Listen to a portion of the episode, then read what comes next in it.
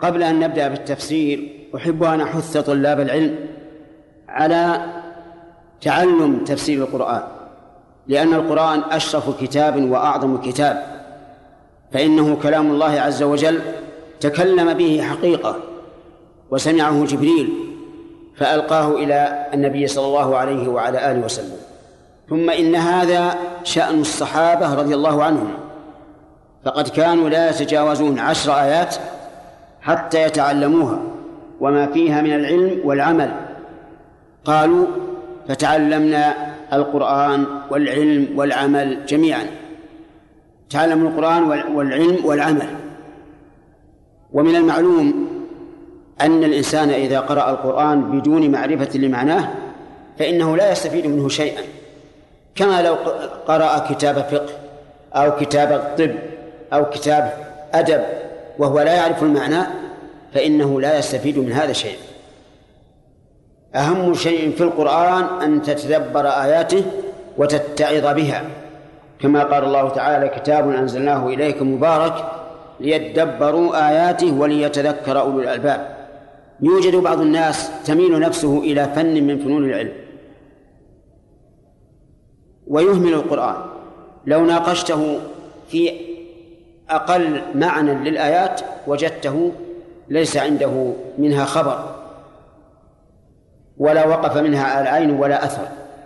وهذا نقص كبير في العلم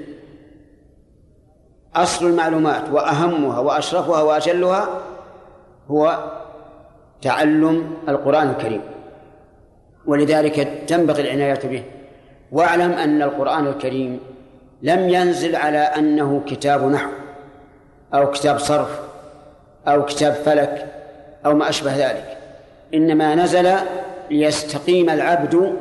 في معاملته مع الله ومعاملته مع الخلق ولذلك تجد تجد القرآن الكريم لا يعتني كثيرا في الآيات الكونية الفلكية وإنما يشير إليها إشارة لكنه في الأحكام الشرعية يأتي فيها بالتفصيل والبيان ولقد حاول بعض المتأخرين أن ينزل المعلومات الكونية الفلكية والأرضية حاول أن يجعل القرآن دالا عليها بالتفصيل فصار يسوق الآيات ويتكلف في معناها ليخضعها إلى موافقة ما قيل عن علم الفلك والأرض وهذا غلط لأن القرآن إنما نزل لهداية الخلق في العبادات والمعاملات وما أتى فيه من كلام عن الأمور الكونية فهذا أتى على وجه إجمالي التفصيل فيه قليل إن كان هناك تفصيل فليعتني طالب العلم بتفسير كلام الله عز وجل ثم نبدأ درس اليوم يقول سورة الشورى ويقال سورة شورى وهي تقال هذا وهذا أما الشورى فأل فيها للبيان وأما شورى فهي مأخوذة من قوله وأمرهم شورى بينهم وليس فيها أل فهذه السورة تسمى سورة شورى وسورة الشورى يقول مكية ما معنى مكية هل المراد ما نزل بمكة أو المراد ما نزل قبل الهجرة آه نعم المراد الثاني ما نزل بعد الهجرة ولو في مكة فهو مدني ما نزل بعد الهجرة ولو بمكة فهو مدني كقوله تعالى اليوم أكملت لكم دينكم وأتممت عليكم نعمتي هذه نزلت في عرفة والنبي صلى الله عليه وسلم واقف بعرفة وما نزل قبل الهجرة ولو في ولو في في الأسفار أو في أي مكان فإنه مكي إذن الحد الفاصل بين السور المكية والمدنية هو الهجرة طيب يقول إلا قل لا أسألكم عليه الآيات الأربع استثنى المؤلف رحمه الله من هذه السورة هذه الآيات الأربع يعني أنها مدنية وبقية السورة مكية ولكن لاحظوا أن أي إنسان يستثني آيات من سورة مدنية لتكون هذه الآية مكية أو بالعكس فإننا نطالبه بالدليل وإلا فالأصل أن السورة المكية مكية بجميع آياتها وأن السورة المدنية مدنية بجميع آياتها قد يقول قائل الشاهد مثلا أو الدليل أن أسلوب الآيات المدنية يختلف عن أسلوب الآيات المكية نقول هذا لا يكفي قد يقول مثل قائل الدليل على الاستثناء أن هذه الآيات مثلا تبحث في الفروع في فروع الدين وهذه علامة على أنها مدنية لأن غالب السور المكية تبحث في أصول الدين نقول هذا ليس بدليل هذا ليس بدليل وعلى هذا فالأصل أن هذه السورة إيش مكية بجميع آياتها حتى يقوم دليل واضح على أن هذه الآيات التي استثناها المؤلف مدنية آه، ثم أعلم أن أن جميع السور المبدوءة بالحروف الهجائية مكية إلا سورتين هما البقرة وآل عمران والباقي كله مكي ثم قال ثلاث وخمسون آية ثلاث وخمسون آية الآية هو عبارة عن جملة من القرآن الكريم آه، آه، انفصلت عما قبله انفصالا معنويا أو انفصالا توقيفيا انفصالا توقيفيا يعني أن الآيات فصل هذه عن هذه بالتوقيف وليس وليس تابع للمعنى ولهذا تجدون قول الله تبارك وتعالى فويل للمصلين الذين هم عن صلاتهم ساهون هاتان آيتان مع أن الذين هم عن صلاتهم ساهون مرتبطة تماما بقوله فويل للمصلين المهم أن فصل آية عن آية إنما هو بالتوقيف كذلك أيضا وضع الآيات بعضها إلى بعض هو أيضا توقيفي ليس للرأي فيه مجال وليس لأحد فيه أي عمل بل هو توقيفي إذا نزلت الآية قال النبي صلى الله عليه وعلى آله وسلم ضعوا هذه الآية في مكان كذا من سورة كذا فصار الآن فصل الآيات بعضها عن بعض طيب ترتيبها توقيف أما السور فبعضها فبعضها ترتيبه توقيفي وبعضها ترتيبه غير توقيف فمثل البقرة وآل عمران ترتيبها توقيفي آل عمران بعد البقرة ولا يشكل عليك حديث حديث حذيفة أنه صلى مع النبي صلى الله عليه وسلم ذات ليلة فقرأ بالبقرة ثم قرأ بالنساء ثم قرأ بآل عمران لأن الترتيب النهائي أن آل عمران بعد البقرة ويكون حديث حذيفة قبل الترتيب النهائي ولهذا تجدون في الحديث أن النبي صلى الله عليه وعلى آله وسلم يقرن دائما بين البقرة وآل عمران كقوله اقرأوا الزهراوي الزهراوين يعني البقرة وآل عمران فصار عندنا الآن ترتيب السور بعضه وبعضه غير توقيف آه، ترتيب الآيات توقيف تفصيل الآيات توقيف طيب وإنما سمي سمت القطعة أو الجملة من القرآن آية لأنها معجزة يعني الآية الواحدة لا يستطيع أحد أن يأتي بمثلها لا في موضعها ولا في صيغتها ولا في مدلولها قال الله تعالى حميم عين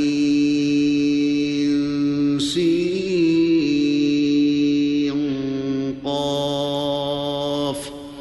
كذلك يوحي إليك وإلى الذين من قبلك الله العزيز الحكيم له ما في السماوات وما في الأرض وهو العلي العظيم تكاد السماوات يتفطرن من فوقهن والملائكه يسبحون بحمد ربهم ويستغفرون لمن في الارض الا ان الله هو الغفور الرحيم حاميم عين سين قاف هذه خمسه احرف حاء ميم عين سين قاف خمسة أحرف لكنها أحرف هجائية يعني هي مثل ألف باء تاء ثاء جيم حاء خاء هذه حاء ميم عين سين قاف ليس لنا أن نتكلم لماذا اختار الله عز وجل هذه الحروف بعينها دون غيرها هذا ليس إليه ولا يمكننا أن نحيط بذلك علما لكن لنا أن نسأل هل لهذه الحروف معنى أو ماذا المؤلف يقول الله أعلم بمراده به وهذا يقتضي أنه أثبت لهذه الحروف معاني لكنها غير معلومة وهذه الحروف الهجائية التي ابتدأت بها بعض السور اختلف فيها العلماء رحمهم الله سلفا وخلفا ما معناها وهل هي رموز أو أسماء للسور التي ابتدأت فيها أو ماذا ولكننا إذا طبقنا ذلك على ما تقتضيه الأدلة وجدنا أنها حروف هجائية ليس لها معنى حروف هجائية ليس لها معنى الدليل أنه لا يوجد في القرآن شيء ليس له معنى معلوم لجميع الناس لأنه لو قدر أن في القرآن شيئا مجهولا لجميع الناس لم يكن هذا القرآن بيانا للناس لأن مقتضى البيان أن لا يكون فيه شيء إلا كان معلوما للناس جميعا أو لبعض الناس أما أن يوجد فيه ما ليس معلوما لجميع الناس فهذا لا يمكن وقد قال الله تعالى ونزلنا عليك الكتاب بأن لكل شيء وقال تعالى ونزلنا عليك الذكر ايش لتبين للناس ما نزل اليهم وقال تعالى فاذا قراناه فاتبع قرانه ثم ان علينا بيانه وهذا يشمل البيان اللفظي والبيان المعنوي إذا اعلم أنه لا يوجد شيء في القرآن لا يفهم الناس معناه أبدا لا بد أن يفهموا معناه فإذا وجد شيء لا لا يعرف معناه يعني ذلك أنه ليس له معنى هذا واحد ثانيا إذا طبقنا هذه الحروف على قول الله تبارك وتعالى نزل به الروح الأمين على قلبك لتكون من المنذرين بلسان عربي مبين وقوله تعالى إنا جعلناه قرآنا عربيا لعلكم تعقلون قلنا هذه الحروف في لغة العرب وش معناها؟ ليس لها معنى إذا فمقتضى كون القرآن باللسان العربي المبين أن لا يكون لهذه الحروف معنى لأن هذه الحروف ليس لها معنى في اللغة العربية وهذا هو الذي نقله ابن كثير رحمه الله عن إمام المفسرين في عهده مجاهد بن جبر رحمه الله الذي أخذ تفسير القرآن عن عبد الله بن عباس قال إن هذه الحروف الهجائية ليس لها معنى نجزم بذلك أو لا نجزم بذلك نجزم بذلك لا تخرصا ولكن استدلالا بالقرآن واستدلالا بحال القرآن استدلالا بالقرآن لأنه نزل باللغة العربية وهذه الحروف الهجائية ليس لها معنى باللغة العربية استدلالا بحال القرآن أن القرآن ليس فيه شيء إيش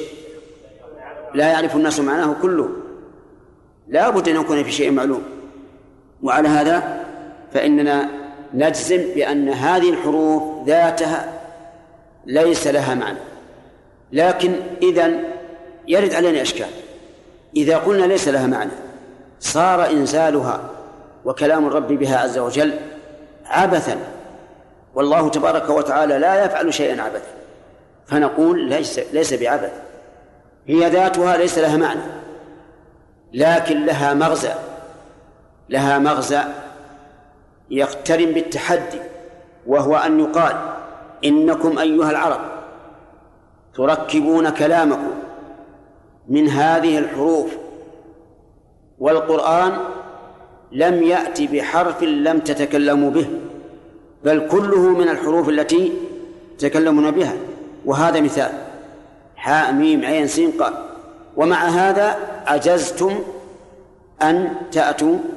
بمثله فيكون في هذا مغزى مغزى عظيم وهو أن القرآن الذي أعجزكم أيها العرب مع أنكم أئمة الفصاحة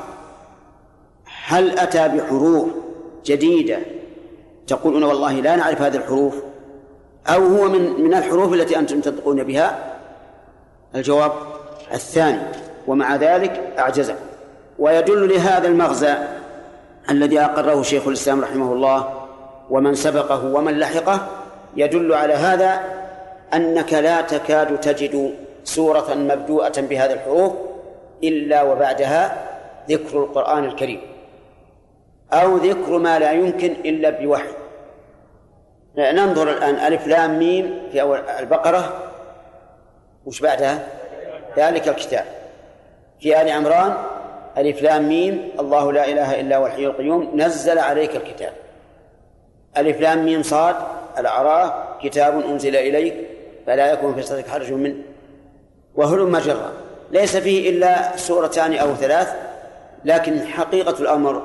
أن الذي يلي هذه الحروف لا يتأتى العلم به إلا عن طريق الوحي حاميم عين سين قاف نقول في تفسيره هذه حروف هجائية ليس لها معنى لكن لها لها مغزى طيب كذلك أي مثل ذلك الإيحاء يوحي إليك وأوحى إلى الذين من قبلك الله فاعل الإيحاء كذلك تأتي في القرآن كثيرا وإعرابها في جميع المواطن إلا يسيرا أن تقول الكاف نائبة المناب مثل منصوبة على أنها مفعول مطلق وعاملها ما يأتي بعدها الكاف بمعنى مثل منصوبة على إيش على أنها مفعول مطلق عاملها ما يأتي بعدها حول الكاف إلى مثل تقول مثل ذلك مثل ذلك آه، أين العامل فيها يوحي العامل فيها يوحي أن يوحي إليك مثل ذلك الإيحاء الله الله العزيز الحكيم طيب وقول ذلك المشار إليه الوحي النازل على الرسول عليه الصلاة والسلام يوحي إليك الوحي في اللغة الإعلام بسرعة وخفاء ويطلق على الرمز فأوحى إليهم أن سبحوا بكرة وعشية ويطلق على الإلهام كما في قوله وأوحى ربك إلى النحل وقوله وأوحينا إلى أم موسى أن أرضعيه أما في الاصطلاح فالوحي إعلام الله تعالى بالشرع لأنبيائه ورسله إعلام الله بالشرع لأنبيائه ورسله وقوله وإلى الذين من قبلك الواو عطف وإلى الذين من قبلك معطوف على إليك وإذا كانت معطوفة على إليك كان تقدير الفعل ويوحي إلى الذين من قبلك ويوحي إلى الذين من قبلك لكن لاحظوا أن المؤلف رحمه الله صرفها فقال وأوحى إلى الذين من قبلك فقدر فعلا ماضيا مع أنها معطوفة على معمول فعل مضارع فلماذا؟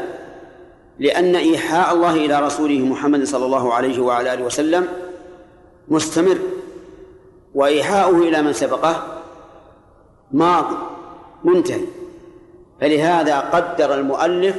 قدر المؤلف فعلا ماضيا ولكننا نقول الأصل عدم التقدير الأصل عدم التقدير لأن القرآن كامل لا يحتاج إلى تقدير إلا ما دعت الضرورة إليه هنا لا ضرورة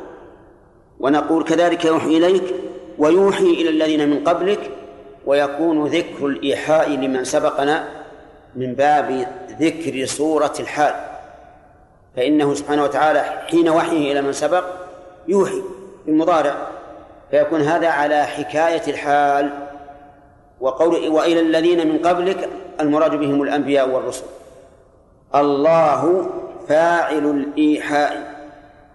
لو قال فاعل يوحي كان أحسن من حيث بيان الإعراب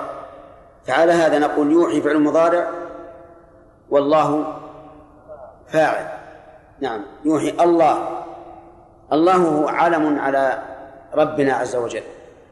قيل وأصله الإله فحذفت الهمزة لكثرة الاستعمال كما حذفت الهمزة من خير وشر في قولهم فلان خير من فلان أو فلان شر من فلان والتقدير أخير وأشر الله معنى هذه الكلمة العظيمة قيل إنه اسم جامد ليس له معنى فهو غير مشتق لكن هذا القيل غير صحيح لأن الله تعالى قال ولله الأسماء الحسنى والاسم المجرد عن معنى لا يدخل في الحسنى بل ولا في الحسن فكل اسم من اسماء الله فانه متضمن لصفه او اكثر كل اسم من اسماء الله متضمن لصفه من صفات الله او اكثر وليس في اسماء الله اسم جامد لا يحمل معنى ابدا وعلى هذا فنقول الله مشتق من الالوهيه والألوهية هي التذلل للمألوه مع المحبة والتعظيم إذا فالله بمعنى المتأله إليه حبا وتعظيما الله العزيز قال في ملكه الحكيم في صنعه أولا قال العزيز في ملكه لكن لم يفسر معنى العزة العزيز في الأصل الغالب العزيز يعني الغالب القاهر لمن سواه عز وجل واستمع إلى قول الله تعالى عن المنافقين يقولون لئن رجعنا إلى المدينة ليخرجن الأعز منها الأذل من يريدون بالأعز؟ يريدون أنفسهم ويريدون بالأذل الرسول صلى الله عليه وسلم وأصحابه ماذا قال الله عليه آه، ردا عليهم قال ولله العزة ولرسوله وللمؤمنين أي له لله الغلبة ولرسوله وللمؤمنين وتأمل قوله ولله العزة ولم يقل والله الأعز مع أنهم هم يقولون الأعز والأذل لم يقل والله أعز قال ولله العزة لأنه لو قال والله هو الأعز لأثبت للمنافقين عزة مفضولة لكن الحقيقة أنه لا عزة للمنافق بل هو مغلوب دائما بل حاله تدل على أنه مغلوب لأنه مختفي جبان يظهر أنه مسلم وليس بمسلم ولهذا نقول الكافرين إن الكافرين الخلص الصرحاء أشجع من المنافقين لأنهم يصرحون ويعلنون المنافق ذليل يظهر الإسلام خوفا من المسلمين ويبطن الكفر لأنه كافر والعياذ بالله الخلاصة العزيز المؤلف رحمه الله لم يبين معناها فنقول العزة يعني إيش الغلبة الحكيم يقول في صنعه وهذا ناقص جدا لأن حكمة الله تعالى في صنعه وفي شرعه فهو حكيم في صنعه أي في خلقه وهو حكيم في شرعه واقرأ قول الله تعالى في سورة الممتحنة فإن علمتموهن مؤمنات فلا ترجعوهن الى الكفار لا هن حل لهم ولا هم يحلون لهن وآتوهم ما أنفقوا ولا جناح عليكم أن تنكحوهن إذا آتيتموهن أجورهن ولا تمسكوا بعصم الكوافر واسألوا ما أنفقتم وليسألوا ما أنفقوا كل هذه أحكام شرعية ثم قال ذلكم حكم الله يحكم بينكم والله عليم حكيم فهو جل وعلا حكيم في شرعه وحكيم في صنعه يعني في خلقه كل ما خلقه الله تعالى فالحكمة تقتضي وجوده وكل ما أعدمه الله تعالى فالحكمة تقتضي ايش؟ عدمه هذا أمر مسلم به كل ما شرعه الله إيجابا أو تحريما أو تحليلا فالحكمة تقتضي شرعه كذلك الواجب تقتضي الحكمة ايجابا والمحرم تقتضي الحكمة تحريما والمباح تقتضي الحكمة إباحته لكن لا يلزم من وجود الحكمة في ذلك أن تكون معلومة لنا لا يلزم من هذا وفي حكمة لكن قد نعلم نعلمها وقد لا نعلمها وهل إذا حجب عنا علمها يعني العدم أجيب يا إخوان لا لأننا قاصرون إننا قاصرون بكل شيء خلق الإنسان ضعيفا في كل شيء ضعيف في قوته في إدراكه في علمه في كل شيء ولهذا لما قالوا ما هي الروح يا محمد قال الله تعالى ويسألونك عن الروح قل الروح من أمر رب وما أوتيتم من العلم إلا قليلا ختم الآية بقوله وما أوتيتم من العلم إلا قليلا كأنه يقول ما بقي عليكم من العلم إلا الروح حتى تسألوا عنها بل الذي فاتكم من العلم ايش؟ أكثر من الذي أدركتموه ولهذا قال وما أوتيتم من العلم إلا قليلا ولذلك واجب المسلم تجاه خلق الله وتجاه شرع الله أن يستسلم تماما وأن يقول هذا هو الحكمة هذا هو الحكمة أضرب مثلا في الشرائع لماذا يأتي, يأتي الناس بحصى حجرات صغيرة يضربون بها مكانا معينا قد يقول قائل ايش الحكم من هذا؟ ما الحكمة؟ فنقول مجرد كون الله شرع ذلك دليل على على الحكمة ونكتفي بهذا مع أن من أعظم الحكم فيه كمال التعبد أن يأتي الإنسان بحجر يضرب بها مكانا لمجرد امتثال أمر الله ففيه كمال التعبد لأن انقياد النفس لما تعلم فائدته أسهل من انقيادها لما لا تعلم فائدته وانقيادها لما لا تعلم فائدته أبلغ في التذلل والتعبد لله عز وجل مع أن هذا العمل مقرون بذكر كل حصاة ترميها تقول الله أكبر مقرون أيضا باتباع كل حصاة ترميها وأنت تشعر أنك متبع لرسول الله صلى الله عليه وسلم على كل حال نقول إن قصر المؤلف الحكيم على حكمة الصنعة إيش فيه قاصر بلا شك فهو حكيم في صنعه وحكيم في شرعه تبارك وتعالى أه، لا بد أن نعرف ما هي الحكمة يقول العلماء إن الحكمة هي وضع الأشياء في مواضعها بمعنى أن الله سبحانه وتعالى إذا خلق شيئا أو شرع شيئا فإنه في مكانه اللائق به ولهذا قال بعض السلف إن الله تعالى لم يأمر بشيء فيقول العقل ليته لم يأمر به ولم ينهى عن شيء فيقول العقل ليته لم ينهى فكل ما ثبت بالشرع فإنه لا ينافي العقل بل إن العقل يؤيد ويشهد بصحته فالحكيم إذن هو واضع الأشياء مواضعها سواء الشرعية أو الكونية فما أمر الله بشيء فقال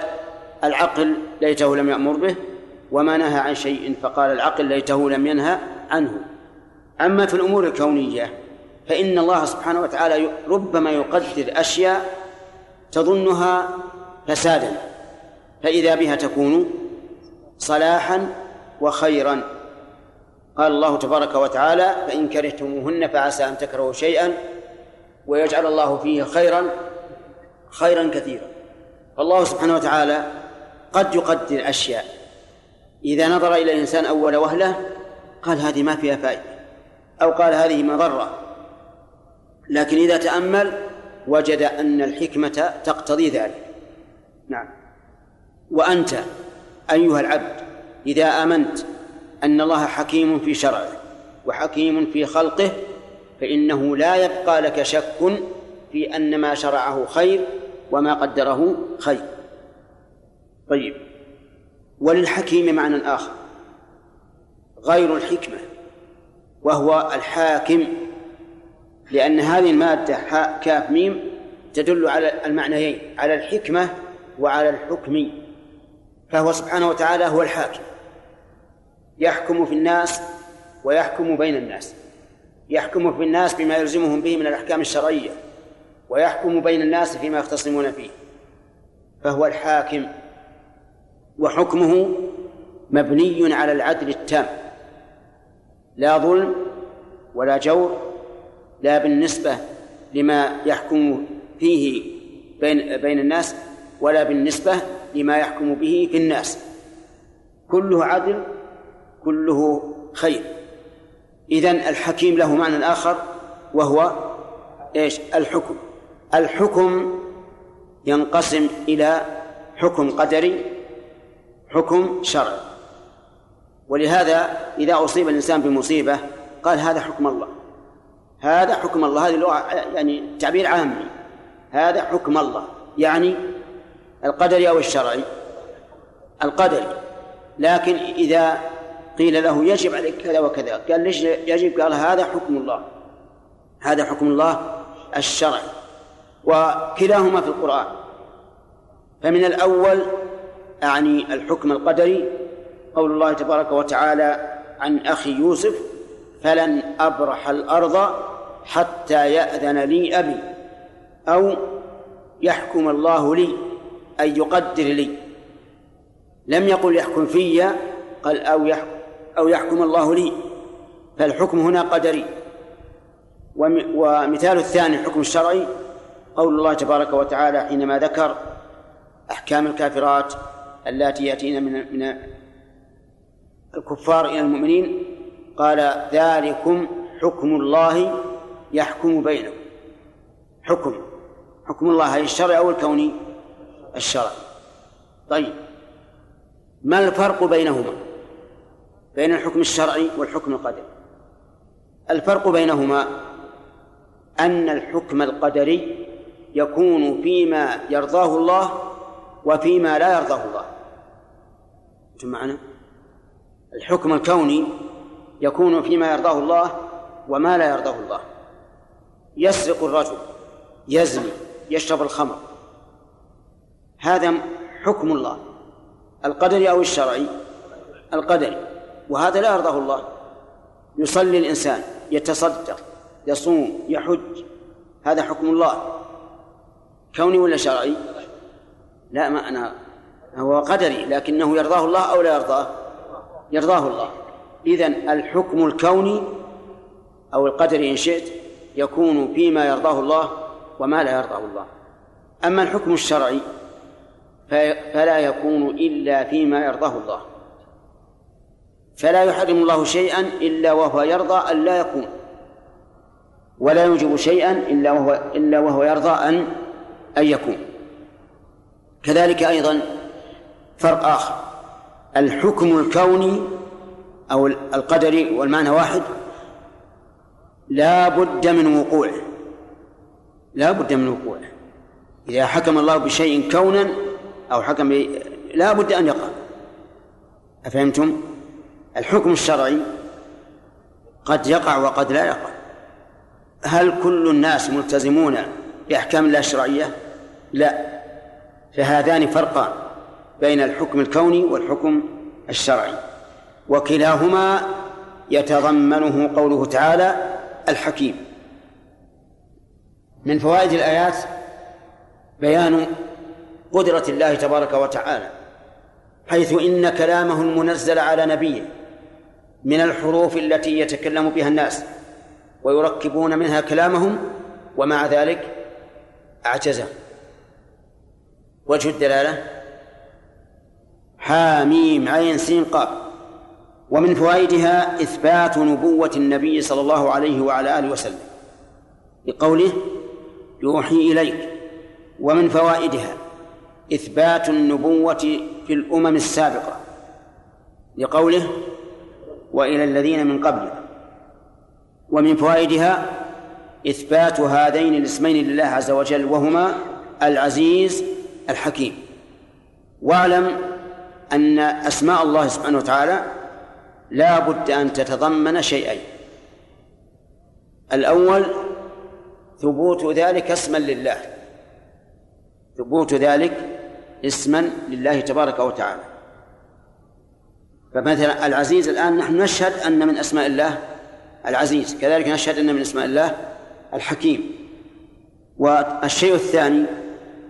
مما تتضمنه الصفة التي دل عليها هذا الاسم فمثل العزيز دل عليه والحكيم على الحكمة لا بد لكل اسم من هذين قد يتضمن الاسم شيئا ثالثا وهو الفعل المترتب على ذلك وإن شئت فقل الأثر المترتب على ذلك فمثل السميع يتضمن إثبات اسم السميع لله صحيح وإثبات السمع له والصفة معنى زائد زائد على الذات والثالث أنه يسمع أنه يسمع كل شيء طيب آه، في الحكيم نقول كذلك إثبات الحكيم اسما لله والثاني إثبات الحكمة على أحد المعنيين وإثبات الحكم على المعنى الآخر والثالث أن الله سبحانه وتعالى يحكم بين العباد ويحكم في العباد آه، ومن فوائد هذه الآية الكريمة كمال عزته وكمال حكمته كمال العزة وكمال الحكمة لأن الله قارن بين العزيز والحكيم إشارة إلى أن عزته وغلبته مبنية على الحكمة عزة المخلوق قد توجب أن يتصرف تصرفا سفيها كما في قوله تبارك وتعالى وإذا قيل له اتق الله ايش أخذته العزة بالإثم فهنا صار له عزة لكنها لم تنفعه لأنها ليست مقرونة بالحكمة كذلك أيضا حكمة الله عز وجل مقرونة بعزته لأن الحكيم قد يكون قد يكون خوارا ليس عنده غلبة فيفوته شيء كثير ويفوته الحزم من أجل أنه يقول إن ذلك هو إيش هو الحكمة لكن حكمة الله عز وجل مقرونة بعزته ولهذا نحن نستفيد الآن من قرن الأسماء بعضها بعضها ببعض نستفيد بذلك معنى زائدا على ما نستفيده من مجرد الاسم ومن فوائد هذه الآية الكريمة أن الشرائع التي أوحيت إلى الرسل عزة وحكمة عزة وحكمة قال الله تبارك وتعالى ولله العزة ولرسوله وللمؤمنين وقال الله تعالى وأنزل الله عليك الكتاب والحكمة فمن تمسك بهذه الشرائع نال الأمرين جميعا وهما مش معنا العزة والحكمة والحكم أيضا نعم نعوذ بالله من الشيطان الرجيم سبق لنا أن سورة الشورى فيها اسمان نعم شورى وشورى طيب هل هي مكية أو مدنية مكية ما هو المكي وما هو المدني ما نزل بمكة قبل الهجرة يعني قيدين ما نزل قبل الهجرة والمدني ولو في مكة هل تحفظ شيئا نزل بمكة بعد الهجرة نعم قوله تعالى اليوم أين نزلت هذه؟ بعرفة بارك الله فيك طيب استثنى المؤلف من هذه السورة آيات أربع فما رأيك؟ نعم على هذا الاستثناء نطالب بالدليل على هذا الاستثناء لأن الأصل أن السورة المكية جميع آياتها مكية وأن السورة المدنية جميع آياتها مدنية أليس كذلك؟ فمن ادعى خلاف الأصل فعليه الدليل طيب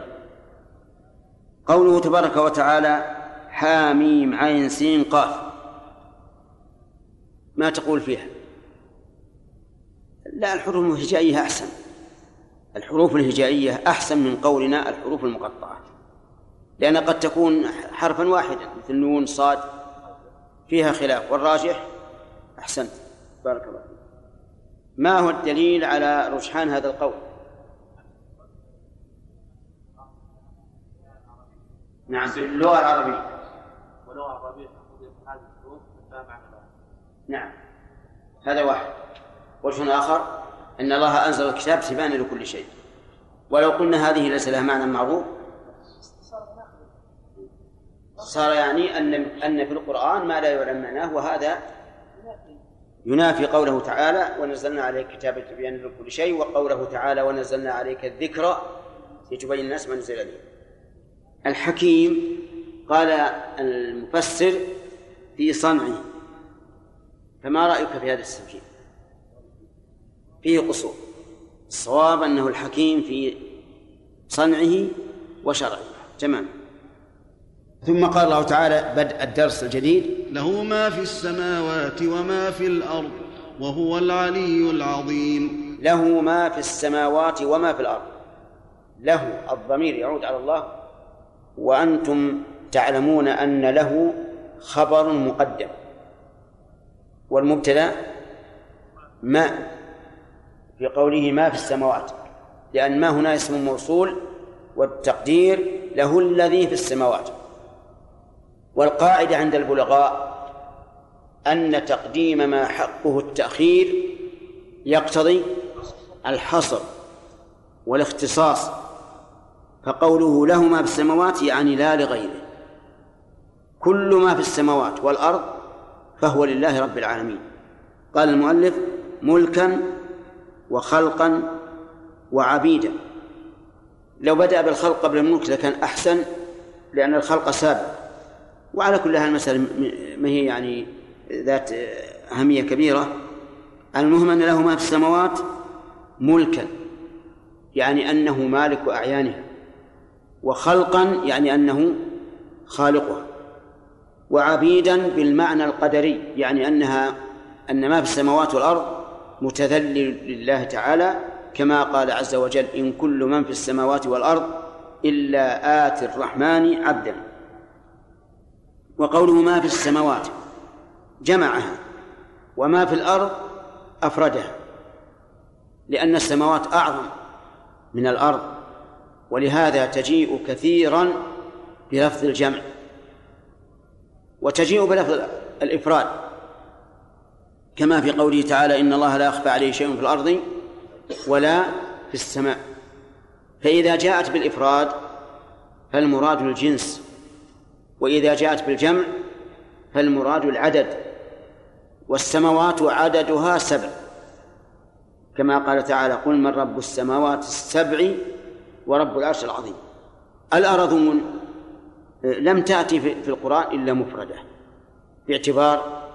الجنس ولكن القرآن أشار إلى أنها سبع في قوله تعالى الله الذي خلق سبع سماوات ومن الأرض مثلهن المثلية لو نزلتها على الكيفية يصح ولا ولا لا يصح؟ لا يصح لأن السماء أعظم وأوسع إذا ما بقي إلا أن ننزلها على الكمية فيكون المعنى مثلهن يعني ايش؟ في العدد سبع أراضين وقد جاءت السنة بلفظ السبع فقال النبي صلى الله عليه وسلم من اقتطع شبرا من الأرض ظلما طوقه الله به يوم القيامة من سبع أراضين وهذا نص صريح وكذلك أيضا يروى عنه عليه الصلاة والسلام أنه كان يقول إذا أقبل على البلد اللهم رب السماوات السبع وما أضللنا ورب الأراضين السبع وما أقللنا الأراضين السبع فهي سبع أراضين ولكن كيف هي سبع أراضين هل المعنى أنها سبعة أقاليم أو سبع قارات أو ماذا نقول هي سبع أراضين طباقا كما أن السماوات سبع طباق كذلك الأرضون سبع طباق ويدل لهذا أن النبي صلى الله عليه وسلم قال طوقه يوم القيامة من سبع أراضين لأنها لو كانت الأقاليم أو القارات لكان الذي يملك قطعة من الأرض هنا لا يملكها إيش في المكان الآخر لكن الذي يملك قطعة هنا له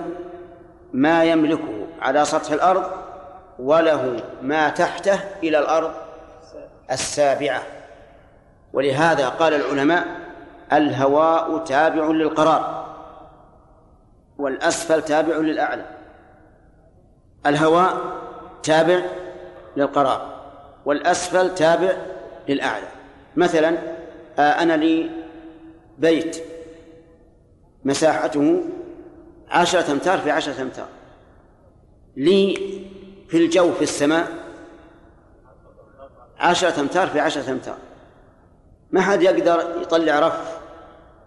على ما يقابل آه، أرضي ولو كان بعيدا جدا نعم وليس للطائرة أن تمر على أرض كذا لا كيف لا نعم لا. لو شئنا لمنع لمنعناها هذه أرض لف يمين ولا يسار نعم لأن الهوى تابع للقرار لكن مسألة الطائرة قد يقول قائل إن العرف جرى بأنها لا تمنع ولهذا تمر من عند البلد من فوق البيوت وربما تزعج الناس بأصواتها ولا أحد يمنعها ولا ولو أن أحدا قال أمنعها من أن تمر فوق بيتي لعد سفها فالعرف له أحكام طيب آه وقلنا من ملك الأعلى ملك الأسفل فمثلا قعر الأرض لي ولا ولا ولا ليس لي؟ لي ولهذا لو أراد الإنسان أن يفتح نفقا تحت أرضه فلي أن أمنعه نعم لأن الهواء الأسفل تابع للأعلى طيب المهم على كل حال السماوات كم والأرضون سبع له ما في السماوات وما في الأرض وهو العلي على خلقه العظيم الكبير نعم هو العلي العظيم قرن الله بينهما في هذا وفي سورة وفي آية الكرسي العلي وزنها الصرفي فعيل فعيل صفة مشبهة والصفة المشبهة تقتضي وصف الموصوف بها دائما فهمتم الآن؟ فعيل صفة مشبهة والصفة المشبهة ايش؟ تقتضي دوام اتصاف الموصوف بها إذن العلي وصف لازم لله عز وجل أزلا وأبدا لا يمكن أن يكون خلاف العلو أبدا فالعلو إذا صفة ذاتية من أين أخذت يا عقيل أنها صفة ذاتية إيش فهي صفة مشبهة والصفة المشبهة تقتضي الدوام والاستمرار واتصال المتصف بها دائما إذن العلو صفة ذاتية لله عز وجل لا يمكن بأي حال من الأحوال أن يتصف بضده طيب العلو هل هو علو الصفة الذي اتفقت عليه الأمة الإسلامية أو هو علو الذات الذي أنكره من أنكره نعم كلاهما علو الذات وعلو الصفة أما علو الصفة فإن المسلمين كلهم أجمعوا على ذلك حتى الجهمية والمعتزلة والأشعرية والماتريدية وغيرهم كلهم أجمعوا على ثبوت صفة العلو لله عز وجل العلو ايش؟ الذات سبحان الله أي علو الصفة طيب ولهذا أقول لكم المعطلة الذين ينكرون الصفات أتدرون لماذا؟ قالوا لأننا ننزه الله لأن ثبوت هذه الصفات يستلزم على زعمهم النقص فينفونها تنزيها لله عز وجل إذن العلو الذي هو علو الصفة ثابت لله بإجماع بإجماع الأمة ولا أحد ينكر علو الذات هذا هو الذي اختلف فيه الناس فانقسموا إلى ثلاثة أقسام إلى ثلاثة أقسام رئيسية القسم الأول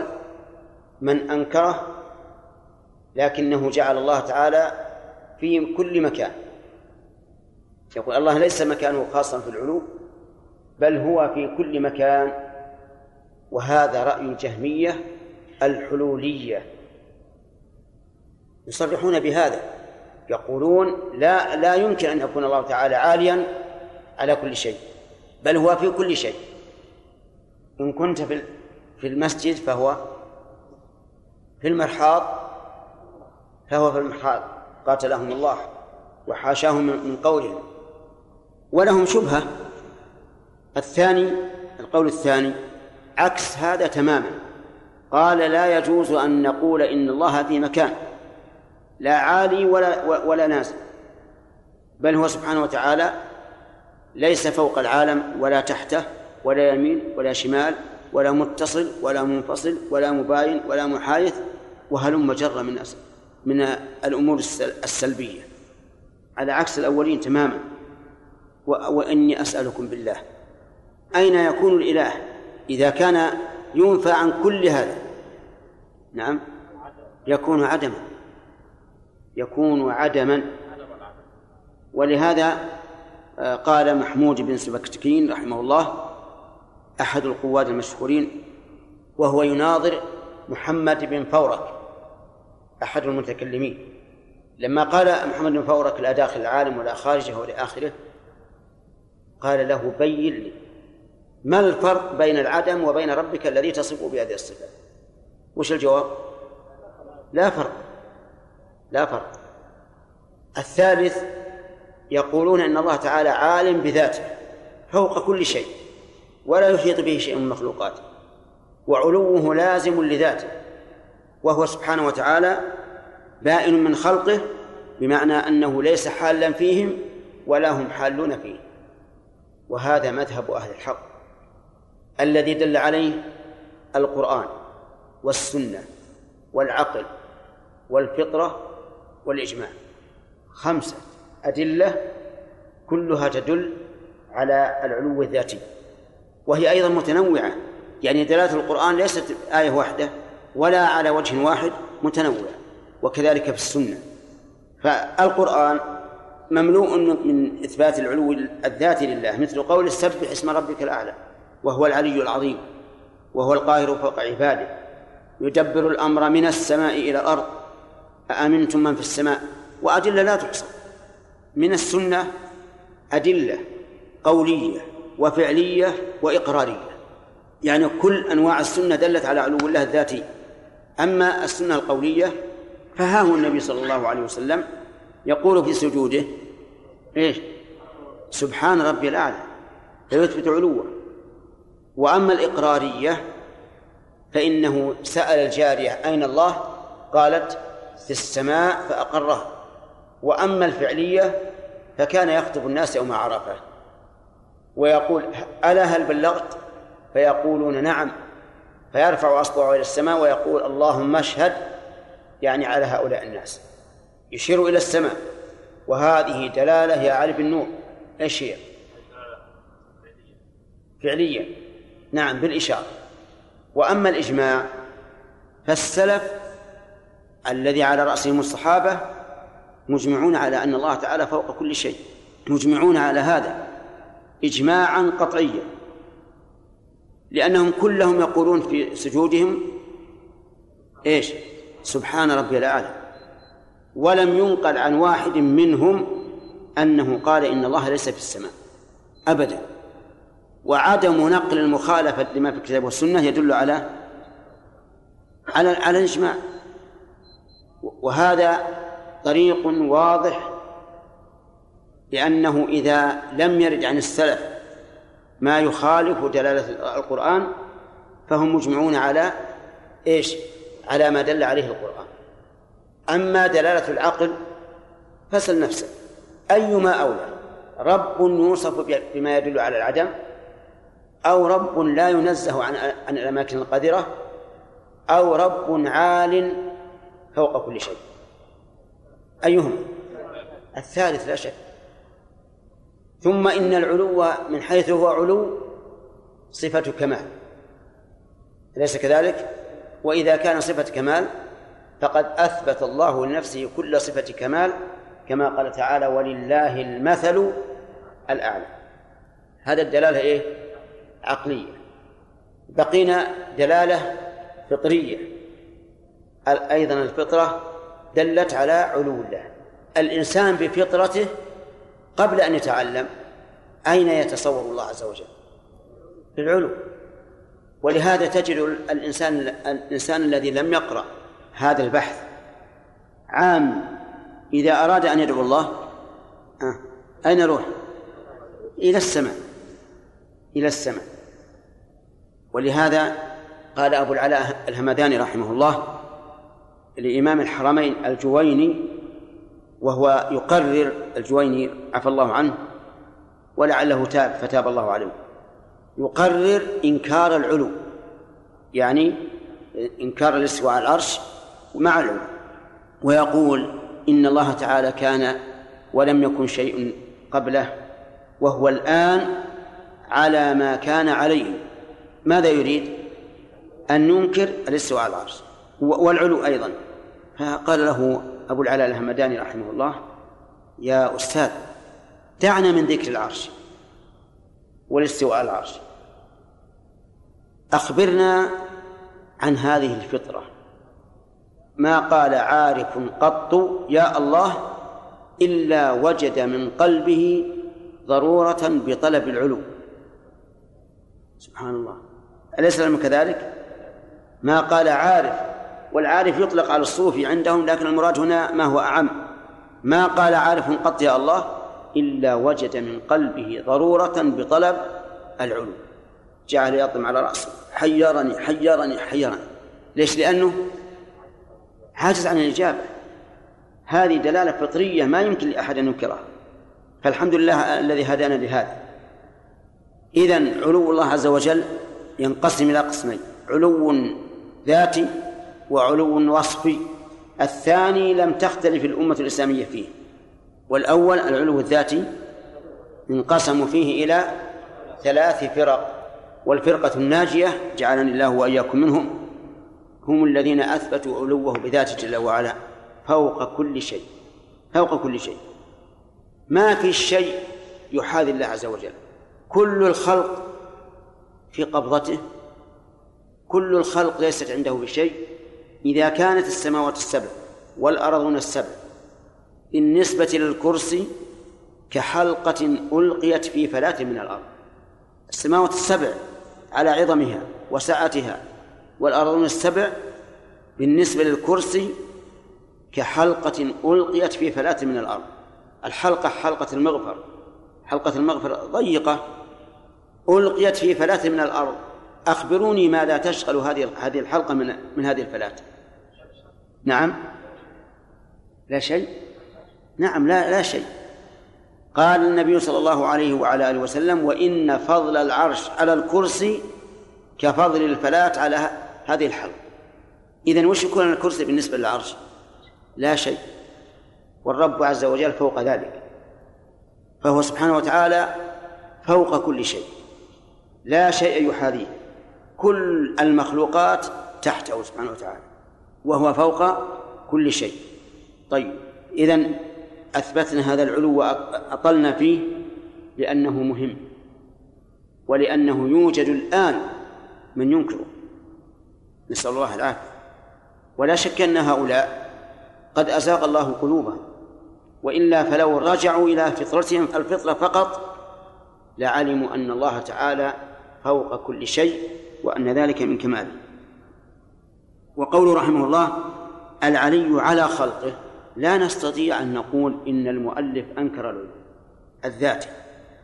ولا نستطيع أن نقول إنه أثبته قطعا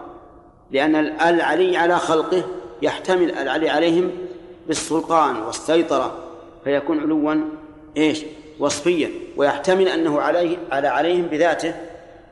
فعلى كل حال لا يجوز لنا أن نرمي المؤلف بأنه أنكر العلو ولا أن نشهد بأنه أثبته لأن المؤلف رحمه الله من الأشاعرة فلا ندري لكننا يجب علينا إذا سمعنا كلاما من إخواننا المسلمين يمكن أن يكون له محمل صحيح أن نحمله إيش على المحمل الصحيح ما لم توجد قرينة تمنع ذلك وإلا فالأصل إذا سمعت من أخيك كلمة فاحملها على المعنى الصحيح حتى لو أنك سمعت كلمة وقلت هذا الرجل يسخر بي مثلا أو يستهزئ لا تحملها على هذا احملها على المعنى الحق وأما العظيم فيقول رحمه الله الكبير وفي هذا نظر لأن الكبير غير العظيم العظيم يعني ذو العظمة وعظمة الشيء أو عظمة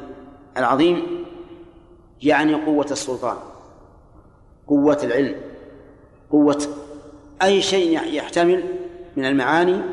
فهو داخل في كلمة العظيم من فوائد قوله تبارك وتعالى له ما في السماوات وما في الأرض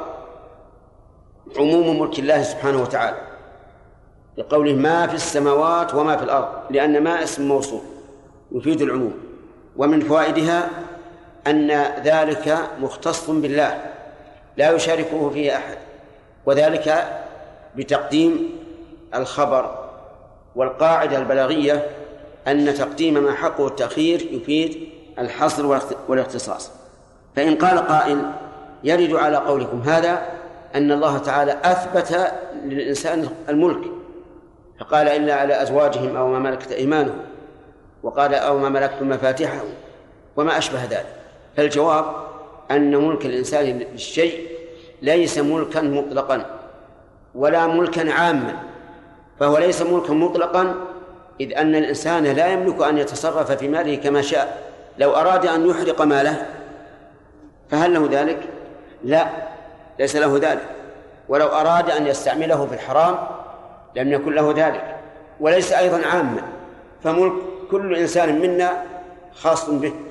أنت لا تملك مالي وأنا لا أملك مالك ملك الله عز وجل مطلق عام فظهر الفرق بين ملك الرب عز وجل وملك المخلوق وحينئذ لا لا معارضة واضح يا جماعة؟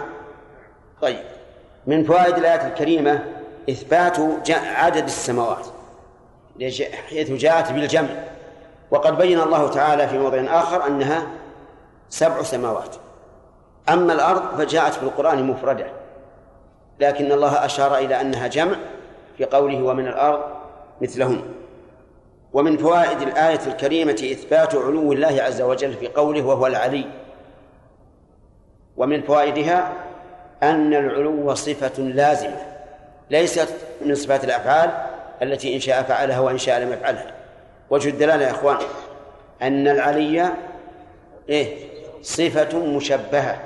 والصفة المشبهة تفيد الثبوت وعدم وعدم التحول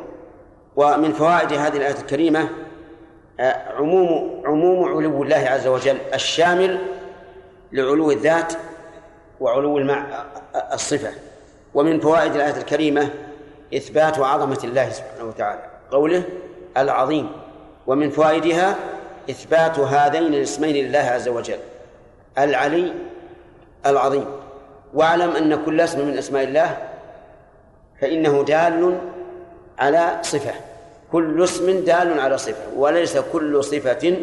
يشتق منها اسم وحينئذ يتبين أن الصفات أوسع من الأسماء لأن كل اسم متضمن لصفة وليس كل صفة يشتق منها اسم فمثلا من صفات الله تبارك وتعالى المكر بمن يستحق المكر وهل يجوز أن نشتق من هذه الصفة اسما من أسمائه لا لا يجوز لأن باب الصفات أوسع طيب من أوصاف الله أو من صفات الله الصنع صنع الله الذي أتقن كل شيء هل يمكن أن نشتق من ذلك اسما لله هو الصانع لا وعلى هذا فقس طيب ثم أعلم أن دلالة الصفة على مدلولها تنقسم إلى ثلاثة أقسام دلالة تضمن ودلالة مطابقة ودلالة التزام دلالة مطابقة ودلالة تضمن ودلالة التزام فدلالة الاسم على جميع معناه يسمى دلالة مطابقة وعلى جزئه دلالة تضمن وعلى لازمه دلالة التزام فأنواع الدلالة ثلاثة مطابقة وتضمن والتزام فإن دل اللفظ على جميع معناه فهو مطابق وعلى جزئه تضمن وعلى شيء خارج لازم دلالة التزام ونحن نمثل لكم الآن بالمحسوس والمعقول إذا قلت هذه دار هذه دار أو هذا بيت دلالته على جميع ما أدخل السور إيش دلالة مطابقة يعني يشمل الحجر وهي الغرف الأسفل ويشمل الغرف التي في الدور الثاني والثالث وهل مجرة نسمي هذه الدلالة مطابقة ودلالة هذا اللفظ على الصالح وعلى المطبخ وعلى المعشى وما أشبه ذلك على على واحد منها دلالة تضمن لأنه يدل على جزء جزء المعنى ودلالته على بان بناه دلالة التزام لأنه لا يمكن أن يوجد آه، بيت إلا بباني هذا مثال في المحسوس واضح؟ طيب أنا الآن معي هذا القلم دلالته على غطاه وعلى أصله طيب ودلالته على واحد منها تضمن ودلالته على أن هناك من صنعه دلالة التزام هذه هذه الدلالة آه نأتي على آه أسماء الله عز وجل نقول من أسماء الله تعالى الخالق أليس كذلك؟ الخالق البارئ المصور الخالق دلالته على الذات الإلهية وعلى الصفة التي هي الخلق جميعا دلالة مطابقة ودلالته على الذات وحدها أو على الخلق وحده دلالة تضمن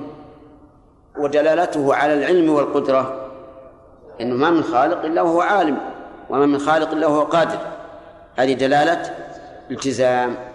اما النوعان الاولان دلاله المطابقه والتضمن هذه لا تشكل على احد كل طالب علم يمكن ان يعرف واما دلاله الالتزام فهي التي تخفى على كثير من الناس ولذلك يختلف فيها العلماء اختلافا كثيرا وهنا نسأل هل دلالة الالتزام لازمة في كل قول أو فيما قال الله ورسوله الجواب الثاني لأن دلالة الإلزام قد ينكرها من تكلم بالكلام فمثلا نقول الجهمية يقولون أن الله في كل مكان من لازم قولهم أن يكون إيش في الحشوش والأماكن القذرة هم لا يلتزمون بهذا لو التزموا بهذا لكفروا على طول ولا ولا ولا, ولا أحد يشك في كفره لكن لا يلتزم بهذا ولذلك عبر العلماء عن هذه المسألة هل لازم القول قول أو لا نقول أما قول الله ورسوله فلازمهما إيش حق و و ومن قول الله ورسوله وأما غيرهما فلا لأنه يحتمل إذا ألزمناه به أن لا يلتزم ويحتمل إذا ألزمناه به أن يدع قوله لئلا يلزم منه هذا اللازم الباطل ويحتمل أنه حين تكلم لم يطرأ على بالي هذا اللازم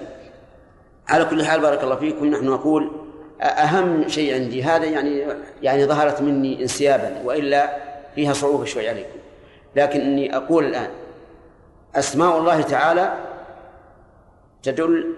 على الذات العلية على ذات الله وعلى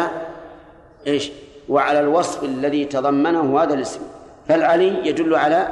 الرب عز وجل وعلى صفة العلو العظيم كذلك يدل على الرب وعلى صفة العظمة نعم فجري الاسم وصف هذا لابد في كل اسم الأثر يعني الذي يترتب على هذا لا لا يكون مقتضى الاسم لا مو كل اسم لا آه، عندنا آه، الحي ما فيه أثر الحي وصف لازم لذاته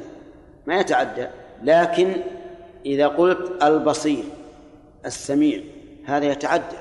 يتعدى إلى المسموع في السميع وإلى المبصر في البصير فالضابط أن الذي لا بد فيه من الإيمان بالأثر هو الاسم المتعدي نعم لا هذا داخل في قولنا علو الصفة إذا قلنا علو الصفة شمل علو القدر وعلو القهر وجميع أنواع العلو يعني هذا أعم ولا بعض العلماء يقول ان ثلاث اقسام علو الذات وعلو القدر وعلو القهر لكن اذا قلنا علو الذات وعلو الصفه صار اشمل واعم الظاهر والله اعلم ان ان الارض التي ينتفع بها الخلق ويكون لهم فيها مصلحه وهم والمراد الانس هي ارض واحده هذا الظاهر والله اعلم اي نعم احسنت هذا اشكال جيد يقول اذا قلنا الهوى تابع للقرار والأعلى والأسفل تابع للأعلى يوجد مساجد الآن أعلاها مسجد وأسفلها دكاكين هذه أصل وضع الإنسان لها أصل وضع الإنسان لها أنه وضع هذه دكاكين وهذه مسجد كما أنه يوجد الآن يوجد الآن بعض العمارات يكون أسفلها مملوك لزيد والذي فوقه لعمر واللي فوقه لخالد موجود هذا لكن إذا كان أرض ما اللي تحتها ما ما ملكه أحد فهي له يعني كل واحد المهم لأن العمارات هذه على حسب ما صرفها مالكها إذا جعل الجهة هذه مسجد صارت مسجدا وإذا جعل هذه آه، مساكن صارت مساكن لا أحيانا تكون أرض وأحيانا تكون سطح ما يجوز يعني لو كان هذا مسجد مثل المسجد اللي نحن فيه الآن لو أراد أحد يعمر فوقه شيء قلنا لا ما يجوز هذا يسأل يقول إذا كان الرجل مبتدع وأتى بكلام يحتمل أنه آه، على مذهب السلف أو على مذهب الخلف فهل نحمله على أنه آه، على مذهب السلف نحن ذكرنا قبل قليل أنه ما لم يوجد قرينة فإن وجد قرينة ما نحمله على المعنى الصحيح نحمله على ما نعلم من حال الرجل ولهذا يقول بعضهم أظنه البلقيني يقول استخرجت اعتزاليات الكشاف بالمناقيش الكشاف تفسير للزمخشري تفسير جيد في الواقع من حيث اللغة من حيث المعنى جيد ويتكلم أحيانا على أمور الفقهيات وكل من بعده رأيناه يستسقي منه فيما يتعلق بالبلاغة والإعراب مثل أبي السعود وغيره لكنه معتزل معتزل بحت و يذم أهل السنة ويسميهم الحشوية تجد في كلامه أشياء ما تظن هذه تقول هذه جيد هذا كلام من أحسن ما يكون كما في قول الله تعالى فمن زحزح عن النار وأدخل الجنة فقد فاز قال أي فوز أعظم من أن يزحزح عن النار ويدخل الجنة كلام إذا سمعته ماذا تقول؟ ها؟ أه؟ هو كلام طيب هذا ما في شيء فوز أعظم من هذا لكنه يشير إلى نفي رؤية الله لأنه من المعلوم أن الله سبحانه وتعالى جعل رؤيته زيادة زيادة على نعيم الآخر للذين أحسنوا الحسنى وزيادة ويقول أي فوز أعظم من أن يزحزح النار ويدخل الجنة الجواب من كل واحد سيقول لا لا شيء لا فوز أعظم من هذا لكن هو يشير إلى إنكار رؤية الله عز وجل من يدري هذا لولا أننا عرفنا من مذهب الرجل أنه معتزلي ينكر رؤية الله عز وجل لكنا نقول لا يجوز أن نتهم لأن من دخل الجنة فسوف يرى الله عز وجل